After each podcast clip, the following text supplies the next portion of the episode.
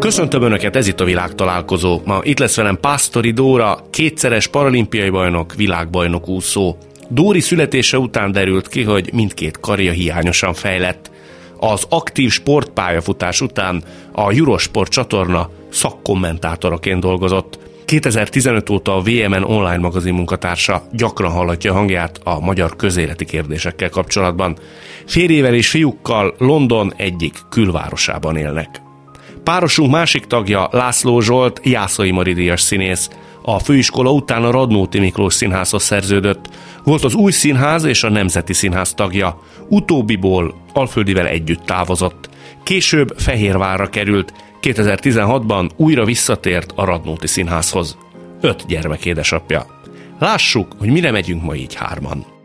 Dori, hogy érezted magad a Partizán választási műsorában? Mert most nem sokkal vagyunk egy monstre élő választási műsoron túl, aminek az egyik műsorvezetője te voltál. Hát én nagyon meglepődtem, amikor megszólalt a telefon, és Gulyás Marci szólt bele ezzel az ötlettel.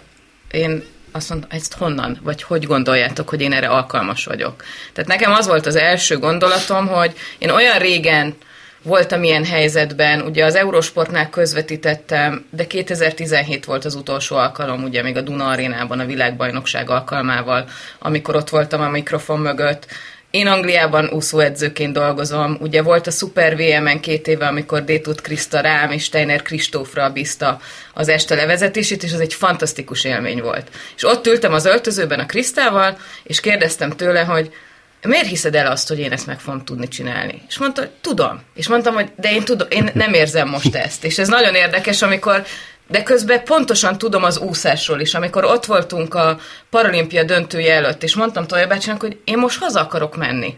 És mondta, hogy jó, leúszod ezt a 200 vegyest, és a hazamehetsz.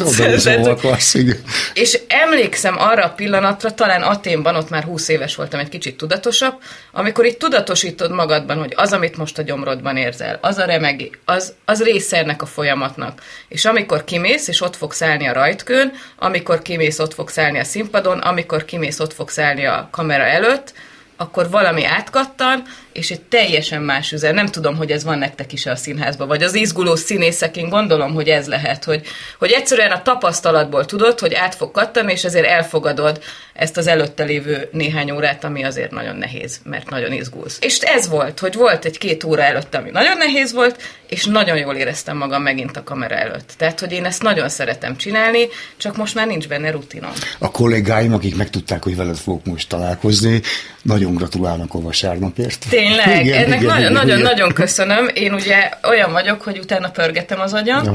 és látom, hogy nagyon jól érzem magam, de ebből nagyon sok minden tanulható, nagyon sok minden gyakorlással fejleszthető, ha lesz még lehetőségem, nagyon boldogan csinálnám, mert szívesen fejlődnék még ebben. Lássuk be, ez is egy szakma. ez így van. Igen. Te izgulós vagy, Zsolt? Én nagyon. Mai napig? Igen. És ugyanezek neked is, hogy gyomor, meg hát, szívverés?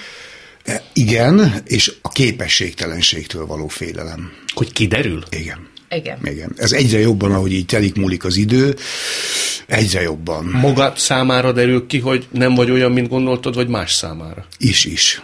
Melyiktől félsz jobban? A magamére. De azon már túl vagyok, az már kiderült, hogy erre alkalmatlan vagyok. Hát. De igen, szóval valahogy, valahogy ez, a, ez a állandó teljesítménykényszer az azért az biztos meg is edzi az embert valamilyen szinten, de az, hogy szinte ez naponta bekövetkezik, ez nagyon iszonyatosan fárasztó. Nagyon-nagyon fárasztó. De odáig el tud jutni, hogy az ember, amikor színpadra kéne lépnie, egy ilyen pánik hangulat lesz szúrára, és azt mondja magának, hogy én ezt nem fogom tudni megcsinálni, mert rossz vagyok. De irány nem, nem jutottam el. Az egyik nagy példaképem nekem Győri Emil, akit állítólag úgy, úgy kellett belökni a színpadra minden egyes alkalommal, mert nem volt hajlandó azt a vörös poszt vagy vörös vonalat átlépni, de már kezdek közel járni hozzá. De nem, szóval az ember az utolsó pillanatban vesz egy nagy levegőt, és amikor bent vagy, akkor már akkor ott már minden más. És én ezt most már tudom, hogy ez az állapot abszolút átfordul bennem, és akkor az a dolgom, hogy azokat a felgyűlömet, feszültséget, energiákat, ami még van, azt kifele. Ez szerintem az, hogy ez a feszültség, ez abban a pillanatban, amikor az ember ott van, az valakit bénít, és valakit meg egy olyan löketet ad, hogy olyanra vagy képes, amire nem gondoltad volna. És ez én ezt látom mondjuk a gyerekeknél is úszásban, hogy nyilván valamennyire fejleszthető, de valahol ez egy adottság is, Igen, hogy biztos, az adrenalin, biztos. amikor elönti a testedet, attól te jobb leszel, vagy rosszabb leszel. És az az élmény, az nyilván neked akkor számtalanszor megvan, ahogy amit a maratoni futók is mondanak, hogy, hogy amikor a sok szenvedés, a monotonitás után van egy átfordulás. Igen, na ez a másik, és most is ez van, hogy most már inkább többet futok, most az lett így a hétköznapi sportom, és utálok futni. Tehát, hogy semmi jó nincs benne. De akkor futás közben elképzelem magam, hogy majd a félmaratonon, majd ott rettenetesen meghatódva a saját teljesítményemtől 346-én beérek a célba, és nyakamba akasztják az érmet, és e- ettől a képtől így, így megyek. És De az úszás közben az, És az volt? úszásban is ez volt, hogy amikor nagyon rossz volt, akkor tényleg az volt, hogy elképzelem, hogy majd ez, ez a pillanat, ez a nagyon rossz pont, amikor így, amit beszéltünk az izgalommal kapcsolatban is, hogy ezt, ezt most így át kell engedni magamon, ez része, mert ettől lesz nagyon-nagyon édes majd ott a dobogó tetején. Tehát enélkül az nem olyan. Mi pont előadásunk volt, amikor volt ez a hír, nem tudom, ott nézték a telefonjukat előadás közben a kollégáim, hogy milyen díjazási különbség van a normális olimpikonok és a paralimpikonok között államilag. Hát akkora üvöltözés volt ott a büfében. Igen. Hát mocskolódás, persze, hát hogy, mi, hogy mit, mit képzelnek ezek magukról? Hogy, hogy merik így tolerálni ezt a, ezt, ezt a kettőt? Szóval, hogy mi jogon? Emberek ezek? Na, mindegy, szóval... Ebben az a bántó, hogy ez ilyen változó. Hmm. Tehát, hogy Sydneyben, amikor én elkezdtem, és ugye Sydneyben nyertem, akkor 10% volt és mindenki azt mondta, hogy hát ez Szekeres Pali érte el, hogy 10 Már a az épekhez, képest. Tehát az épek jutalmának 10%-a volt a mi jutalmunk. Ugye Atén volt az, ahol ez változott, ez ugye egy nagyon érdekes helyzet, az akkori sportminiszter, aki egy hónappal később miniszterelnök lett, ő kijött a paralimpiára. Ugye nyilván a közelsége miatt is könnyű volt, de ő volt az első olyan sportminiszter akkor, aki eljött és megnézett egy paralimpiát élőben, uh-huh. hogy ott tulajdonképpen mi zajlik, és megnézte az én döntőmet. Nyilván amikor hazajött, biztos, hogy ennek volt PR értéke, és lehetett már tudni, hogy hány érem van, egy darab aranyérem van, tehát nem az van, hogy itt most 20 ember. És meghozta ezt a döntést, az volt az első miniszterelnöki döntése, hogy felemelte 100%-ra egyenrangú volt. Ez ugye maradt mm-hmm. még Pekingben, és akkor utána ott azzal, hogy Sors Tamás mondjuk öt érmet nyert, és ő lett kvázi a leggazdagabb sportoló abban az évben, akkor azt mondták, hogy hát azért ez mégse legyen, és akkor visszaváltoztatták 50%-ra. De nem tudom, tehát, hogy igen, ez egy komplex vita, nagyon-nagyon sok kérdés, tehát nem lehet súlyozni. Mi alapján? Mi alapján súlyozol egy vízilabdázót egy judóssal? Mi alapján egy judós, aki egy darab súlycsoportba tud elindulni egy számba, Igen. meg egy úszót, aki el tud indítani nyolcba. Hol van Igen. itt igazság? Igen. Tehát, hogy ez, ez, ezt nem lehet azt mondani, hogy akkor, vagy hogy melyiket hányan nézik, vagy hány országba űzik. Nincsen. Tehát nincs olyan szempont, amiről azt tudnád mondani, hogy az egyik több, vagy az másik kevesebb. Tehát szerintem van olyan paralimpiai úszódöntő, amit többen néznek, mint nem tudom, egy olimpiai sportágat. Így játszhatok, nem tudom. Zsolt, te ha igazságtalanságot látsz, mert láttam a szemedben most az indulatot az előbbiek során, akkor úgy... Hát valahol színész vagyok, igen. ja, hogy... hogy lobot vedd benne? Tehát, hogy föl tudod cseszni az agyad úgy rendesen? Hát az igen, igen, igen. Milyen körben engeded ezt látni, hogy milyen vagy, amikor fellobbansz? Hát a, tehát a munkahelyemen igen, tehát azért az ember legalábbis én eddig mindig biztonságban éreztem magam, tehát az ember meg hát be otthon, hát az, az, az, az igen. De olyan morgó vagy, aki úgy bajsza alatt mondja, vagy aki úgy kiereszti a hangját, hogy elmennek ezek? Nem, én, én alapvetően morgó vagyok. Uh-huh. Inkább, mint, mint ilyen csattanó. Ha már csattanok, akkor, szóval, akkor meg sokáig folytom magamba, folytom magamba, akkor az az már... Az, az Ott már, nagy baj van. Sok minden nem morog? Hát azért ez olyan nem, hogyha kinyitja az ember az ajtót, hogy én érzékeny vagyok az igazságtalanságra, akkor így így el tudja önteni. Tehát, hogy annyira sok van a világban, Ajaj. hogy egyszer csak azt kell mondani, hogy, hogy be kell csukni az ajtót. Hát muszáj szűrni, sajnos. Igen, mert reggeltől estig igen, tudsz morogni. Igen, igen, igen, igen. Színházon belül is képes vagy hallatni a hangot? Akár korábban Alföldivel, akár mondjuk Kovács Adél a Radnóti Színház igazgatójával szemben? Jóval nyugodtabb vagyok már azért, tehát fiatalabb koromban, igen, a Robival is voltak csatáink a kezdet kezdetén, tehát az első produkcióban. Aztán utána valahogy összesimultunk, tehát ő is pontosan tudta az én ízlésemet, én vártam az ő elképzeléseit. Tehát ő egy, ő egy nagyon vehemens ember volt most is, és én, én mindig egy, egy jófajta izgalommal ültem be az olvasópróbára, hogy vajon mit fog most kitalálni. Ugyanakkor az Alföldi öt évéről szóló könyvben te azt mondtad, hogy az első év, együtt töltött első év végén te majdnem felálltál. Igen, ö, igen, mert a, a Robi nagyon feszült volt. Tehát azért lássuk be, a Nemzeti Színház igazgatói széke, az egy pozíció, azért ott jóval inkább a, a figyelem keresztüzében van valaki, és egy év kellett neki ahhoz, hogy megnyugodjon, hogy ő ezt fogja tudni csinálni. De a feszültség ez miben nyert teret? Tehát hogy kell elképzelni, ami téged zavart? Sokféleképpen lehet feszült valaki. Hát, hogy feszült volt minden nap, kiszámíthatatlan volt, rapszódikus volt. Tehát érezhető volt az, hogy, hogy ő izgul. Persze ez nem minden napra igaz, de nem volt vele jó egy légtérben lenni. Mondta ezt te neki, pláne úgy, hogy ti jóba voltatok? Nem mertem. Nem merted? Nem, nem, nem. De mitől féltél, hogy megsértődik, vagy hogy valami megbicsaklik a kapcsolatotokban? Nem, a, a kapcsolat megbicsaklatásától nem fél, de én mindig attól félek, amikor nem mondok valamit, hogy rosszul fogalmazok. Én például ezt, ezt nyilatkoztam, és nem szeretem a kollégámat instruálni mert ez is egy főiskolás frusztráció, hogy volt olyan, amiért másnap kritikát kapott az a kollégám, akinek előző este a, a, a próbán én mondtam valamit, ami kiderült, hogy másnap nem túl jó ötlet uh-huh. az ítés szerint. Tehát, hogy, hogy de érezhető volt, hogy ott ő egy másik régióban van. De képes lettél volna te eljönni? Hát komolyan megfordult a fejemben. És miért nem jöttél el? Mert sikerült a végén ezt megbeszélni és akkor lehet, hogy egy gyáva szar vagyok, hogy nem egyedül, hanem többen tudtunk így oda menni a Robihoz, és megmondani neki, De az hogy... nagyon jól csinálhattátok, mert azért, amikor egy feszült embernek azt mondod, hogy hm, te nagyon feszült vagy, akkor általában nem az szokott lenni, hogy ó, tényleg, és akkor megnyugszik, hanem akkor még feszültebb lesz attól, hogy hát ez hatással van, és látják, és... Hát ráadásul, szóval, hogy mondjam, olyan emberek mentek oda, mentünk oda, akiket ilyen szempontból nem volt egy nagy vállalás részünkről, hát pontosan tudtuk, hogy mennyire szeretnénk mert éve, évek óta... Kik mentetek oda, ha már ezt említetted? Hát, Stól gondolom, igen? Igen, én szerintem volt ott öreg is, lehet, hogy Dezső. Karas Dezső.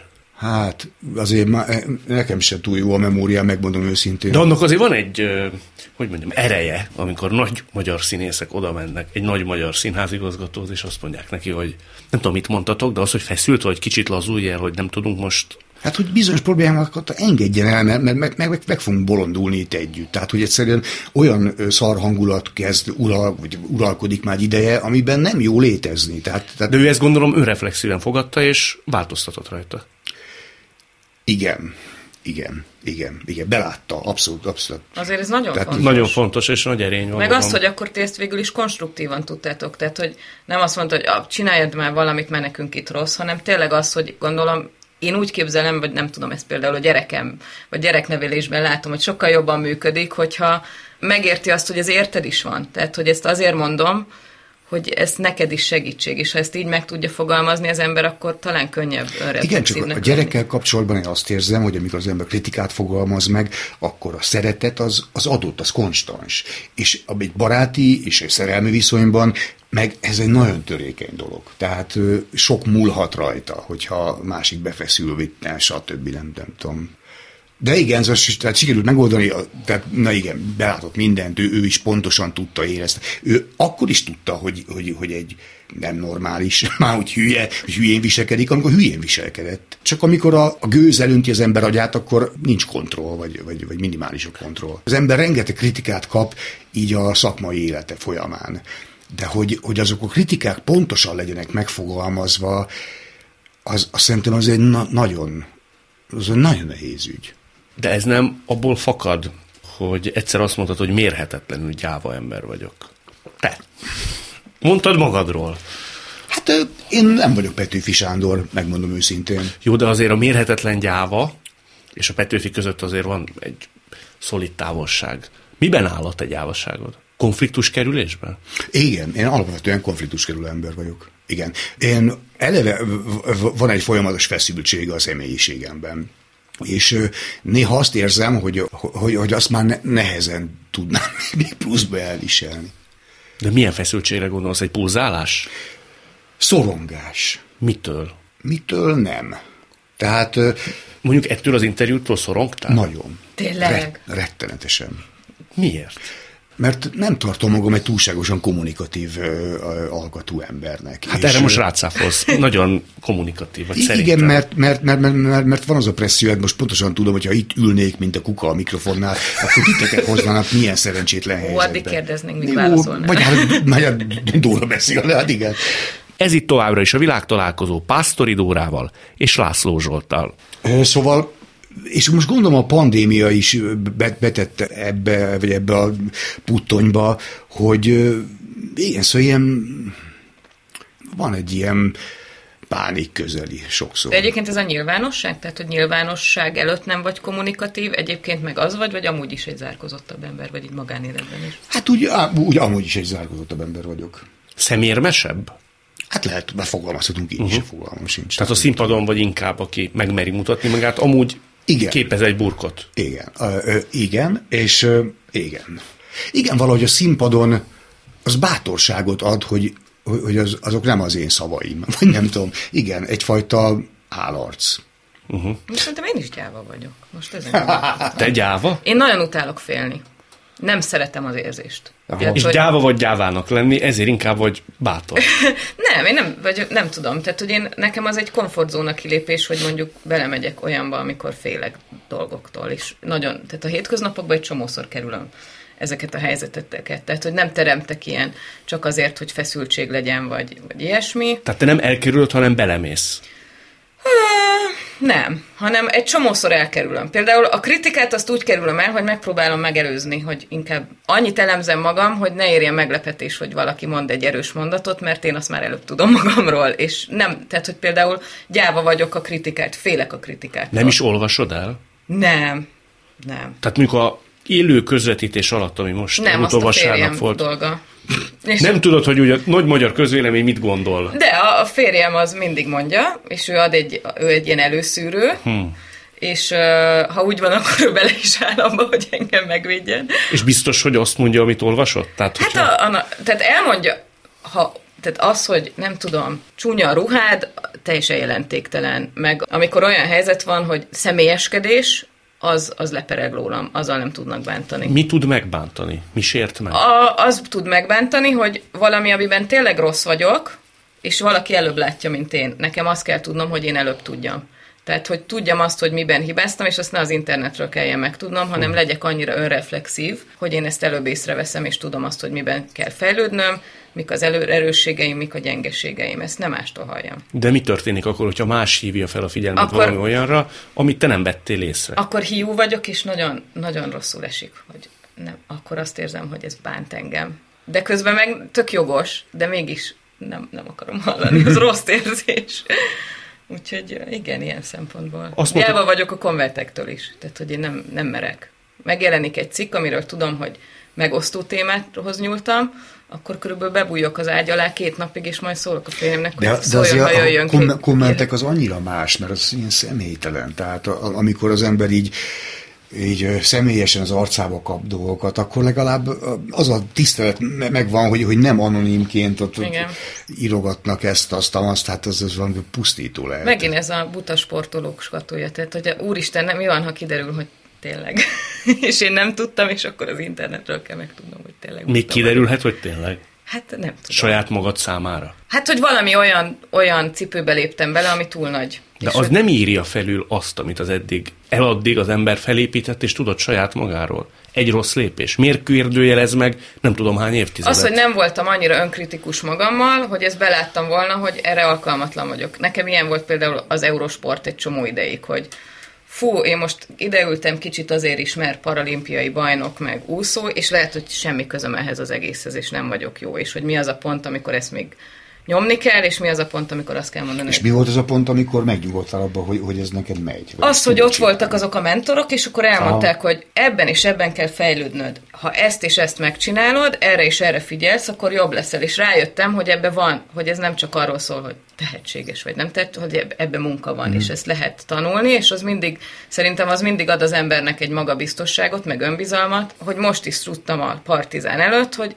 ha belerakom a munkát és a felkészülést, azért az ad egy biztonságérzetet. Csak van, amikor nem egyértelmű, hogy pontosan hogy lehet erre kell felkészülni, vagy hogy tudsz ebben jó lenni. Ebből következően te például a kudarcnál összeomlasz? Igen, eléggé. Vagy nem tudom.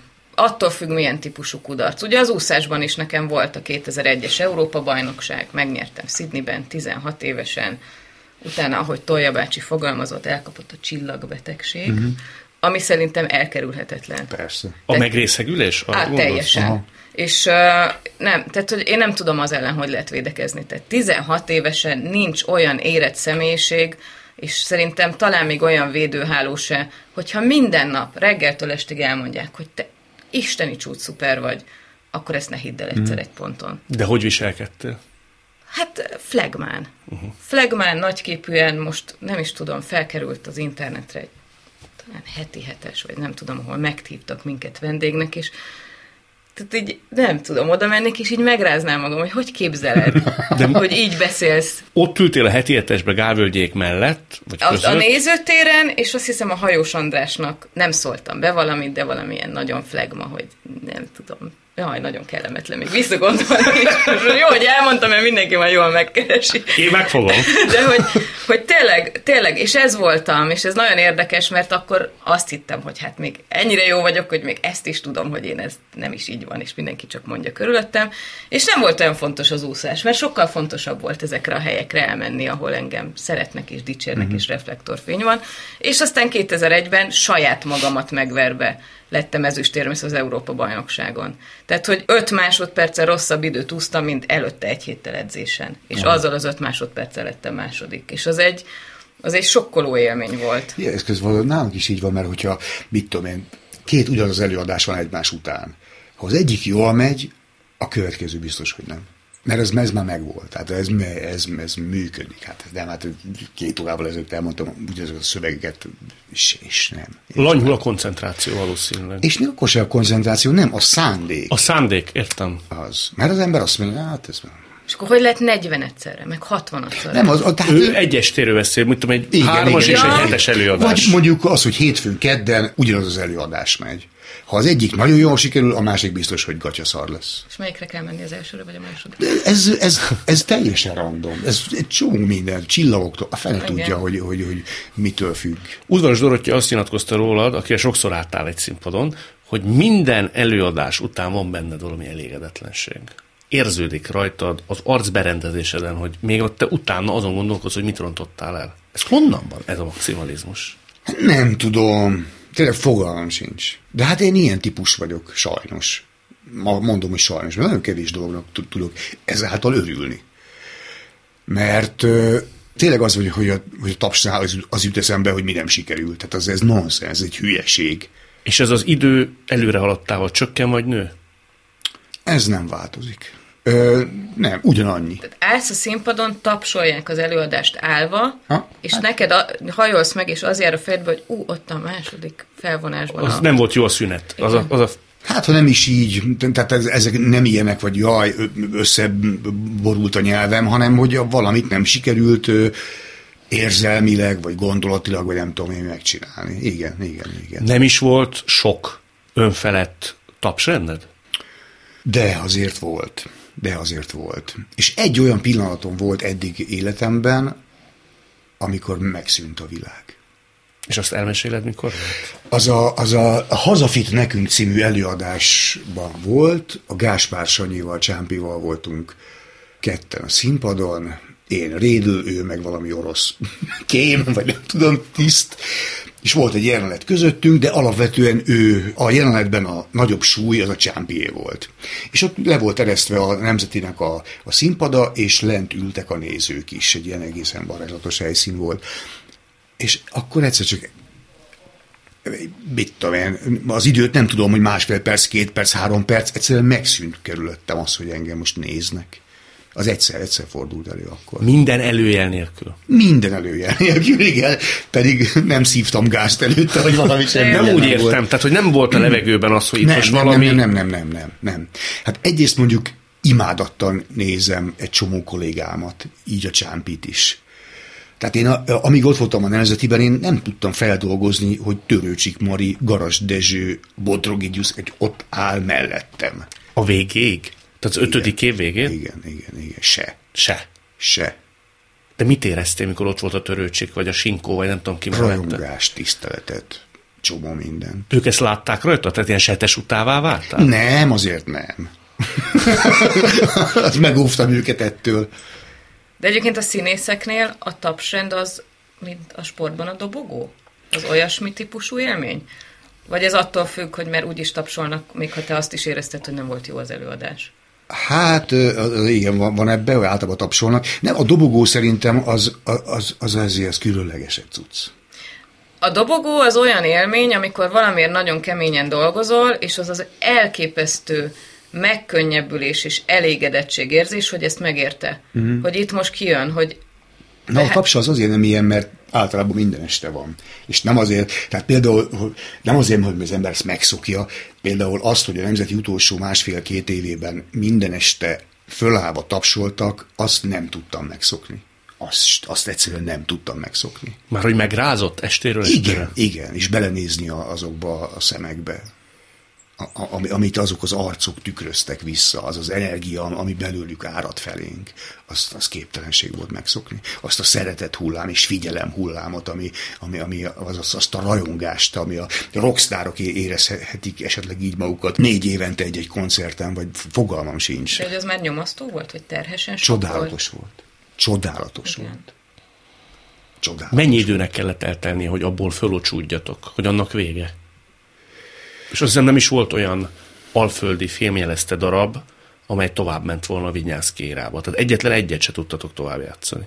Mindent levettek. Igen. Hát, mint a betonfalnak ütköztünk volna. Hát, de hát ezt önmagának is köszönheti, mert hiszen, hogy ezt nem teszi az Attila, akkor lehet, hogy nem lett volna ekkora őrjöngés, hogy még, még lássuk azokat az előadásokat, mert hiszen tud, tudtuk, hogy, vagy tudták, hogy június 21 vége mindennek. Tehát még most kell megnéznünk.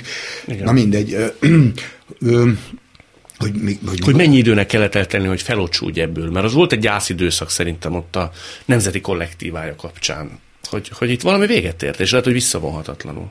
Hát nézd, mivel ö, tudtuk, hogy ez bekövetkezik, tehát az ember próbál készülni rá, ez nyilván egy kicsit olyan, mint a halál, hogy készülsz rá, készülsz rá, de aztán amikor szembesülsz vele, akkor ugyanúgy traumatizál. Hát nem volt könnyű időszak utána, de most már hál' Isten annyira rég volt, hogy, hogy, hogy be is hegett. Tehát ez már ilyen nagyon régi sem. Tulajdonképpen nem. Azt hittem, hogy igen. Most Törőcsik Marinak volt ősszel az emlék, emlékestje, és én ott fölléptem a Dés Lacival, Básti Julival, basszusgitároztam nagy-nagy örömömre, és és hát délelőtt bementem próbálni a nemzetibe, hát, és akkor bementem, próbáltunk, Lacival kicsit beszélgettünk, Julival csókolóztunk, bár ölelkeztünk, stb. Nem tudom. Vissza, bejutam a kocsiba, és úgy remegettek ezen, hogy nem tudtam megfogni a kormányt. Hm. Mert én azt hittem, hogy én ezen már és hát, attól, hogy visszamentél az épületbe. Igen. És mégse. Hát mégse. Úgyhogy nem is járok arra nagyon. Nem? nem, nem, nem, nem, nem. Az néztem előadásokat régen, de most már, tehát ú, három éve szerintem nem, nem tettem be. Tudatosan kikerülöd azt? Nem, nem, nem, nem. Szerencsére nincs túl sok időm esténként színházba járni, úgyhogy... Mert hogy játszol az igen, esetek igen, igen nagy részében. Igen. Még egyet beszéljünk meg ezzel kapcsolatban, mert nem akarom itt ezt blokkokra osztani. ezt a témát mesézzük ki, ez, hogy milyen színésznek tartod magad, mert azt mondod, hogy folyamatosan kritikával élsz például a tapsrendnél, saját magaddal kapcsolatban. Amikor udvaros Dorottya azt nyilatkozza rólad, és megpróbálom szó szerint idézni, hogy korosztály a legjobb színésze, de azt hiszem, hogy ezt a kört én még ki is nyitnám, több ő, mint korosztály a legjobb színésze. Az egyik legnagyobb magyar színész, amikor ezt mondja valakiről, én ezt a saját fülemmel hallottam egy televízió akkor az emberben nincs annyi kredit vagy muníció, hogy ezeket a önostorozásokat, ezeket elhessegesse magától? Nem gondolkozom én ezért folyamatosan ezen, de, de úgy néha, hogyha ilyen interjú helyzet adódik, akkor az ember előre, előtte gondolkodik azon, hogy, hogy mit tudom én, valamit, valamit úgy, úgy így verbálisan kiadjon magából. Próbáltam megfogalmazni még, hogy akkor, hogy, hogy, hogy mitől, mitől lesz az ember nagy színész, hát fogalmam sincs. Nem. De te tudod magadról, hogy nagy színész vagy? Én azt tudom, hogy biztos, hogy képviselek olyan értékeket, amik, amikre mások fölnéznek. De ezt nem tudnám megfogalmazni. Tehát például fiatal kollégákon vagy kollégákon érzem azt, hogy amikor találkozunk, hogy elkezdjük egy próbaidőszakot, hogy megtiszteltetés nekik velem dolgozni. Ez nyilván koromban is adódik, vagy hogy úgy, úgy, úgy néznek rám, hogy Mint te a garasra.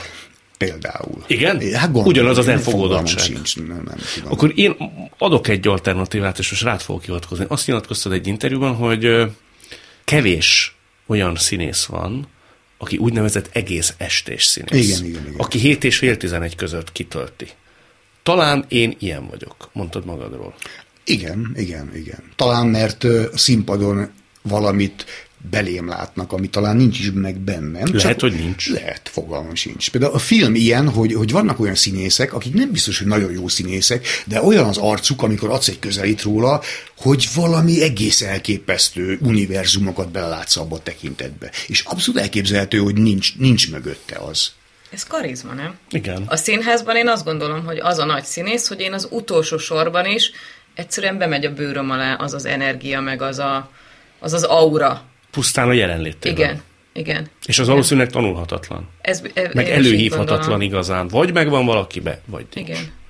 Dóri, ugye erről te beszéltél sokszor, hogy amikor te megszülettél, akkor édesanyádnak szülés utáni depressziója volt tulajdonképpen? Tehát a szülés utáni pszichózis az ugye egy nagyon súlyos állapot. És az nagyon... durvább, mint a depresszió? Igen, igen, ugye azok azok az esetek, amikor amikor mondjuk az anyuka egyszer csak kilép az ablakon és kiugrik. Mm-hmm. Tehát annak ilyenkor megvan a reális veszélye? Abszolút megvan a reális veszélye, és azt gondolom, hogy nekem tényleg akkor egy nagy szerencsém volt, hogy így születtem, mert ugye nagyon figyelték az anyukámat, hogy igen, depressziós lesz ettől a hírtől, vagy hogy milyen ő hatása. a hírtől lett Nem, ez abszolút, ez egy, ennek van egy fiziológiája, hogy az agyalapi mirigyben nem tudom milyen folyamatok. Tehát teljesen megjósolhatatlan, és ezért rettenetesen veszélyes, hogy kivel történik meg, mert egy elképesztően energikus, életvidám, csodálatos terhesség és szülés élmény után is megtörténhet egy ilyen. Tehát nagyon-nagyon kell rá figyelni, és, és észrevenni a jeleket, és az anyukámra figyeltek, és a nagymamámnál voltunk, mert apukám katona volt, és a nagymamám bölcsödei gondozó volt. És akkor észrevette, hogy itt vannak olyan viselkedésbeli problémák, amik nem normálisak, hogy három naposan, azt mondta, hogy ne, ne vegyenek föl, hát nem kell engem fölvenni, vagy ez a teljes elutasítás mm. volt felém, és, és akkor őt, igen, akkor, akkor szóltak az ismerősöknek, visszavitték a Nagyatádi kórházba, hát és ez a vidéki 84-es Magyarországot őt elektrosokkolni akarták. Akkor ez egy, ez még volt.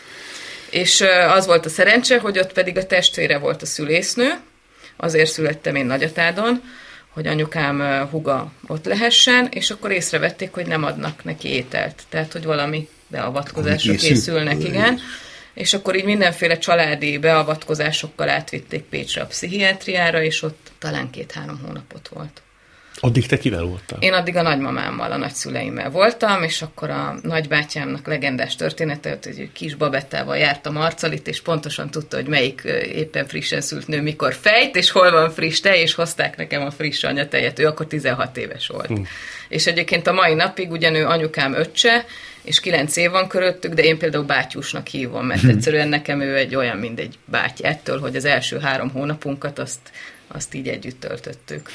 És ha jól sejtem, akkor, mikor elmúlt ez a pszichózis, tulajdonképpen újra kellett kezdeni az anya-gyerek kapcsolatot? Hát én ugye Szinte nulláról? április 4-én születtem, és azt hiszem, hogy augusztusban kezdődött a mi összeszoktatásunk újra anyukámmal. Amit most, ez ugye, amikor az embernek születik egy gyereke, akkor ezek a családi történetek, ezek nagyon-nagyon más fiókba kerülnek, Aha. azáltal, hogy én ott vagyok a kórházba, hogy én hogy élem meg az anyaságomat, és ez egy nagyon, ez egy nagyon-nagyon érdekes volt, mert nekem is körülbelül három hónap volt, míg anya lettem. Tehát, hogy így, így megérkeztem én is ebbe az anya-fia kapcsolatba Addig a kisfiammal. Addig bennem is egy ilyen, tudom, hogy ezt kell csinálni. Mert ezt írták a könyvek, meg ezt mondták, de az az érzelmi háttér, az a csontig hatoló imádat, és az az egybe olvadás, ami ugye egy ilyen anya-újszülött kapcsolatban van, akinek korábban jön, van, akinek később, az nekem három hónap után kezdődött, és addig feladat volt. Egy pillanathoz köthető? Tehát emlékszel is a megérkezés pillanatára? Én arra, igen, amikor el tudtam kezdeni úgy szoptatni, hogy nem kellett hozzá segítség. Tehát én annyira féltem a szoptatástól, és nagyon sok nehézség is volt vele, hogy én úgy gondoltam, hogy én ezt a, a gyereket, ezt én nem... És ilyen nekem soha nem volt, hogy én valamit nem tudok megcsinálni. A kezed miatt Igen, volt félsz? azt gondoltam, uh-huh. hogy én nem, nem tudom megtartani, úgyhogy ilyen mindig így beültem a kanapéra, körbe raktak hat párnával, és akkor valaki így odahozta a gyermeket, akkor azt ott megszok, de mindezt úgy, hogy igény szerint szoptattam. Tehát, hogy amikor sírt, akkor mondtam, jó, megyek, behelyezkedem, és az első három hónap az tényleg erről szólt, hogy én ott készenlétben álltam a párnácskáimmal, és aztán ebből lett az, hogy meg, megadatott az az élmény, hogy, hogy, hogy a hunom alá csapom, és bárhol és bármikor, és ez a, tényleg azt gondolom, hogy ennek ez a csodálatossága, és tényleg nem akarok semmifajta ilyen szoptatási nagykövet lenni, vagy bármi. Tehát ez mindenkinek a saját választása, de nekem ez egy hatalmas kötődés élményt adott. És, és annak ellenére, hogy nem tudom, nem szerettem annyira magát a folyamatot, de ez, a, ez az egymásba olvadás, mm. ez, egy, ez egy fantasztikus dolog, és azt hiszem, hogy, hogy ez, ez, ez hozta meg nekem, és, és nagyon-nagyon jó élmény volt. Te mikor tudtad meg édesanyádnak ezt a három hónapját? Hány éves voltál? Képzeld el, én erre nem emlékszem. Ez annyira annyira benne volt az én élettörténetemben, ugye, hogy az ember felnő, egyszer csak így összerakja ezeket a pázul darabokat, és akkor kialakul a saját meséje az ő saját életéről. És én ezt valahogy mindig tudtam az én születés történetemet. Azért ez egy akkora trauma volt az egész családnak. Mindenhol első unoka voltam. Ugye az apukám Pécsi, anyukám, tehát a nagymamáméknál laktam. Azt én tudtam. Az például egy nagyon megrázó pillanat volt, amikor 16 vagy 18 éves koromban előkerült nagypapáméknál egy ilyen 8 mm-es felvétel. Kihívtak egy videóst, hogy anyukámnak legyen képe arról az első néhány évről, és valahogy az nem lett meg, vagy az nem volt meg. És akkor anyukám Pécsen egy középiskolába dolgozott, és elvitte, és átjátszották neki. És ő akkor látott engem először, két hónaposan. Tehát, hogy, hogy én akkor jöttem rá, hogy úristen, hogy ez neki tényleg 84-ben még nem az volt, hogy akkor mindenkinek ott a telefonján, meg minden 146 videó, hogy ő ez, ez, ez neki nincs, nincs meg ez a, az az időszak, és hogy, ez, hogy mennyire fantasztikus anya ő, hogy ebből egy elképesztően szoros és intim és egy tök jó anyalánya kapcsolat alakult ki, és föl tudtuk ezt építeni, és föl tudta, és beletette a munkát. Ez, ez szerintem, szerintem csodálatos. De hogy igen, én ezt valahogy ezt így mindig tudtam, és mindig lehetett róla beszélni. De én ilyen kérdezős is voltam világéletemben, úgyhogy, úgyhogy én kérdezgettem, hogyha valamelyik puzzle darab nem volt a helyén. Ez itt továbbra is a világtalálkozó Pásztori Dórával és László Zsolttal. Ha már itt ilyen nagy ö, szimbiózisról beszéltünk, a te esetedben például Stól András, azt meg tudod fogalmazni, hogy mitől ilyen kitörölhetetlen és elementáris felkiáltójel? Egyszer azt mondta rólatok, vagy nektek, egy kollégátok, hogy még soha nem látott két férfi színészt ilyen összhangban Igen, Cservan Tóni volt, amikor megnézte a bányavirágot. Na most azért szomorú ö, a történet, ez, ez miattam. Mert ez most már nincs így. Tehát nagyon ritkán találkozunk. Ugye nem dolgozunk együtt, azért be kellett látni, hogy az egy, egyfajta katalizátor szerepet játszott be a, a színpad az életünkben, hogy úgy, úgy szépen elmentünk egymás mellett. Mióta? Hát lényegében hát, jó három éve. Hm. Igen. Ez mit akar? Három-négy havonta találkoztok, inkább csak ilyen formális telefonbeszélgetésre jut idő, mert egész hát, egyszerűen szétnőttetek. Hát van, van, amikor még annyi se, de mondom, én, ebben én vagyok az árkozott és a ludas, és én, én mert nyilván nekem kéne aktívabbnak lennie ebben, és közben meg baromira hiányzik. Akkor viszont miért nem csinálod? Na ez az, ez az, ez az. De egy emberileg is és szakmailag is? Igen. Én, én mindig nagyon jó időket töltöttem vele együtt. Tehát igen, igen. Szakmailag aztán messze menőek. Valahogy nagyon jó kiegészítjük egymást különben. Látványban is, Igen. Meg, meg habitusban. Mikor volt a törőcséknek, azt hiszem a 80. születésnap, és ott voltam a Nemzeti Színházban, és ti ketten elkezdtetek mokázni. Igen, ez Jordán írta. Tehát Igen. az, az egy nagy pillanat volt, hogy ti ketten csupa szív módon derűsen mókáztatok önfeledten egy nagy magyar színésztőnek, és ott érződött kettőtök, sőt hármatok közt is törőcsikkel kiegészülve egy nagyon bensőséges áramkör. Igen. Igen. Ezt mással nem is tudtad volna, ez Stól és te. Hát igen, mert ö, nyilván o- olyat vittünk föl így ezo öko bio a színpadra, ami abstart megvan bennünk. Tehát, ö, tehát az a mérhetetlen szeretet egymás iránt rajongás, vagy nem tudom, meg összhang, meg az évek, tehát a múlt, a főiskolától való találkozás, Szóval, hogy, hogy az, az, az valahol, valahol úgy nyomot hagy a rezgésben. Van olyan szakmai nagy ő?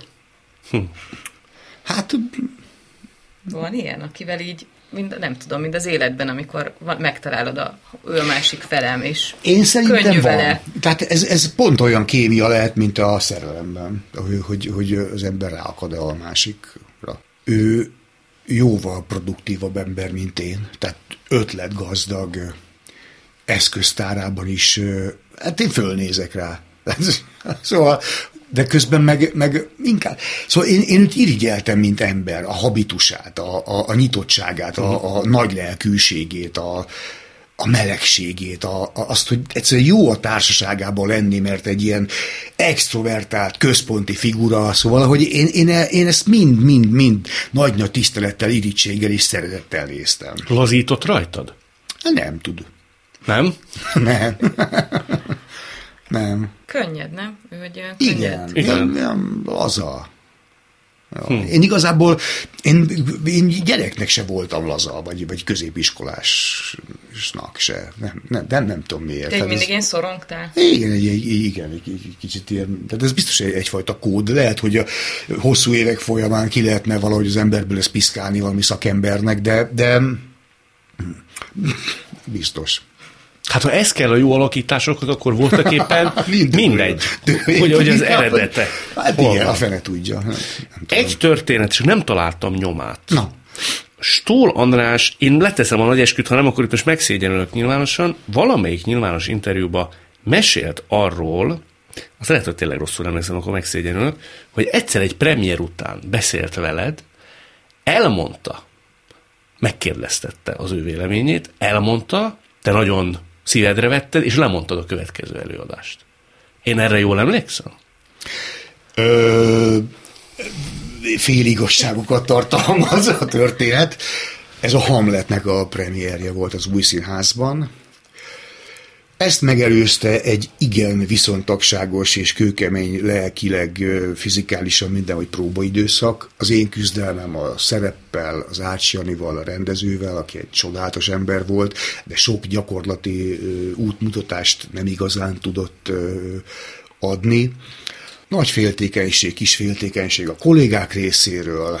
Tehát, hogy ez egy elég nagy lelki csomag volt. Meg volt a bemutató, Buci barátom is megjelent, és hát lényegében az italozás is elég jelentősen Aha. Besegített, hogy aztán másnap ne tudjak fölkelni. Igen. Ó, értem. Tehát nem, a, nem összeomlották kvázi, hogy ő elmondta, hogy itt, itt kibeszéljük, hogy nem volt ez az igazi, hanem egész egyszerűen ennek az egésznek a csomagja. Mint amikor egy gitár húlt az ember 20, 20, 20, és akkor ott volt az a pillanat, amikor ez szépen elpattant, és akkor másnap nem sikerült abszolválnom magam, mint ember. De Volt még ilyen? Ö, nem.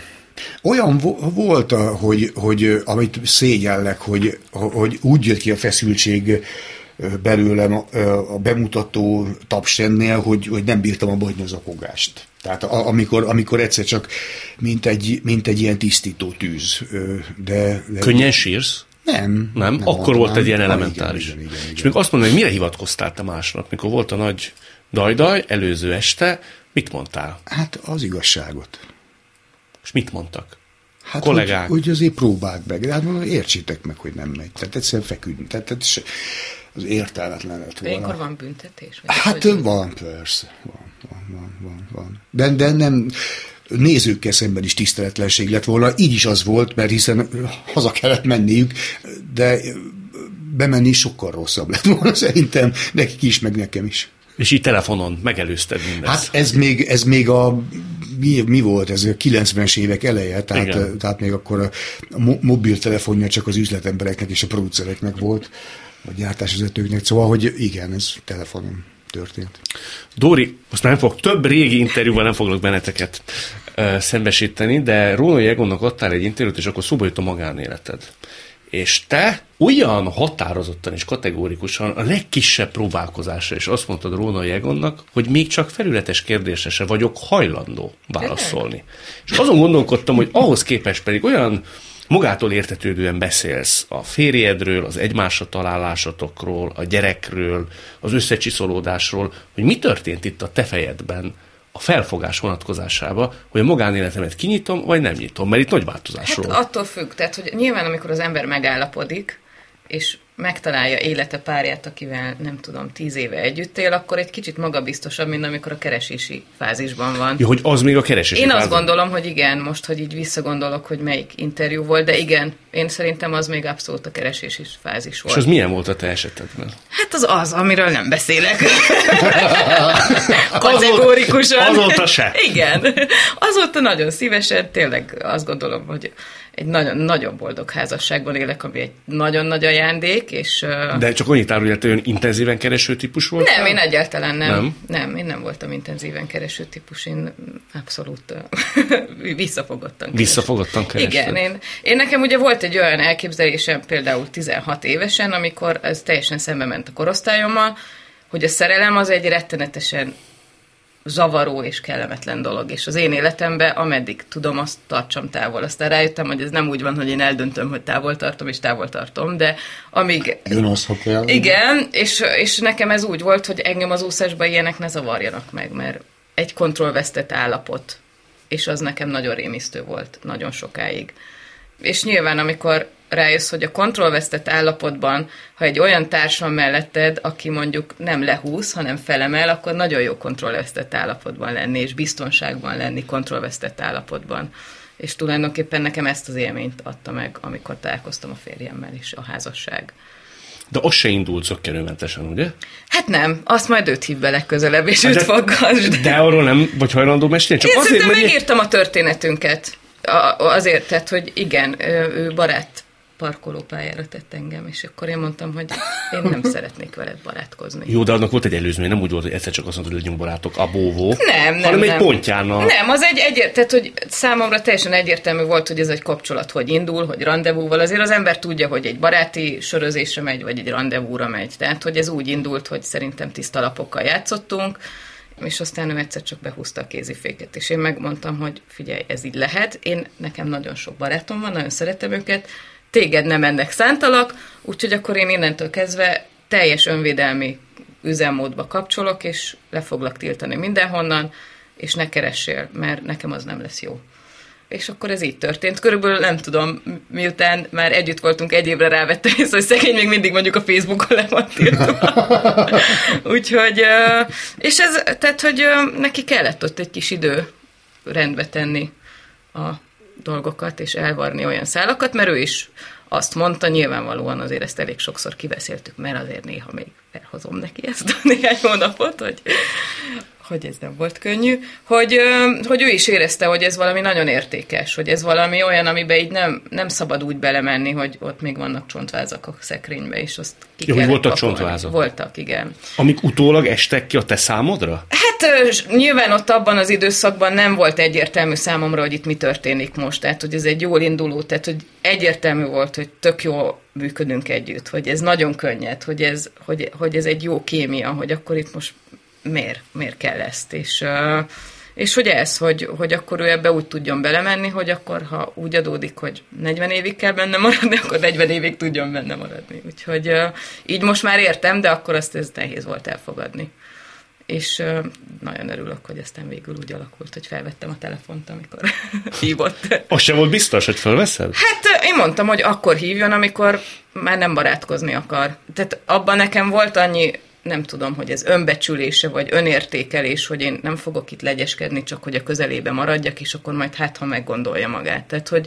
Jó, de azért menjünk vissza oda az időbe, hogy megláttad a telefonodon a nevét. Igen. Tehát azt a pár másodpercet azért leírhatnád nekünk, az hogy mi a történt. Pécsi Meglát... Széchenyi téren ültem, napsütéses novemberi napon, a barátnőmmel, akinek éppen azon panaszkodtam, hogy nem igaz, hogy már megint, és nincs egy normális férfi a földön, és akkor a barátnőm, aki egyébként vannak, tudod, az embernek olyan barátai, akik elmondják, hogy jó, azért ne repted, hogy most akkor szedd össze magad, és, és ő a barátnőm, aki ő ebben még hisz, és ennek az a története, hogy nekünk, na mindegy, olyan nagyon szertágazó vagyok. Voltak ilyen kis varázspálcáink a gimnázium alatt, és amikor a Széchenyi teret felújították, el lehetett ásni dolgokat.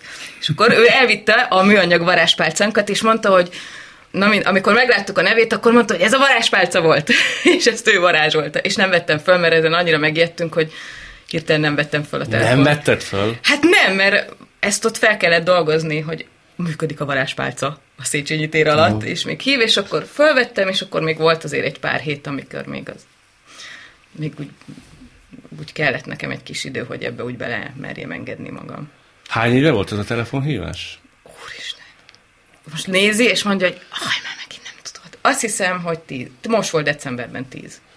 Igen. Hát akkor az jó döntésnek bizonyult. E, én is így gondolom, felvétel. ezt azóta is minden nap így gondolom. Nagyon szépen köszönöm, sokat vártunk erre a párosra. Én nagyon szépen köszönöm, hogy összejött. Annyi személyes megjegyzést engedjetek meg, hogy ez közel a századik világtalálkozó. Ja, Még nem azt hiszem 90 valahányadik, ja. de olyanra nem emlékszem, hogy az egyik alany, mert hogy Dórinak nemrég volt a születésnapja, az egyik alany ajándékkal érkezzen a másik felé. Szóval László Zsolt egy könyvvel lepte meg. Pász, el lehet mondani, és hogy egy nagyon-nagyon-nagyon különleges táskával. táskával. Igen, Eszterházi Péter táskával. És, és ez elképesztően jól esik. Nagyon. És pont ez a választási műsor készülődés után az, hogy én a repülőn most egy könyvet veszek a kezembe és olvasok, az, nagyon-nagyon szépen köszönöm. Más. Igen, találkozunk jövőre is a szülinapomon. Én meg köszönöm, hogy ezt láthattam, hallhattam, Pásztori Dórát és László Zsoltot látták, hallották. Nagyon szépen köszönöm. Köszönjük. Világtalálkozónkat nem csak hallgathatják, de végig is nézhetik. Iménti beszélgetésünk hamarosan már látható lesz YouTube csatornámon is. A mai adás létrejöttében köszönöm Varholik Zoltán és Rózsa Egyi Gábor segítségét. Találkozunk jövő szombaton itt, a Klubrádióban. Viszont hallásra!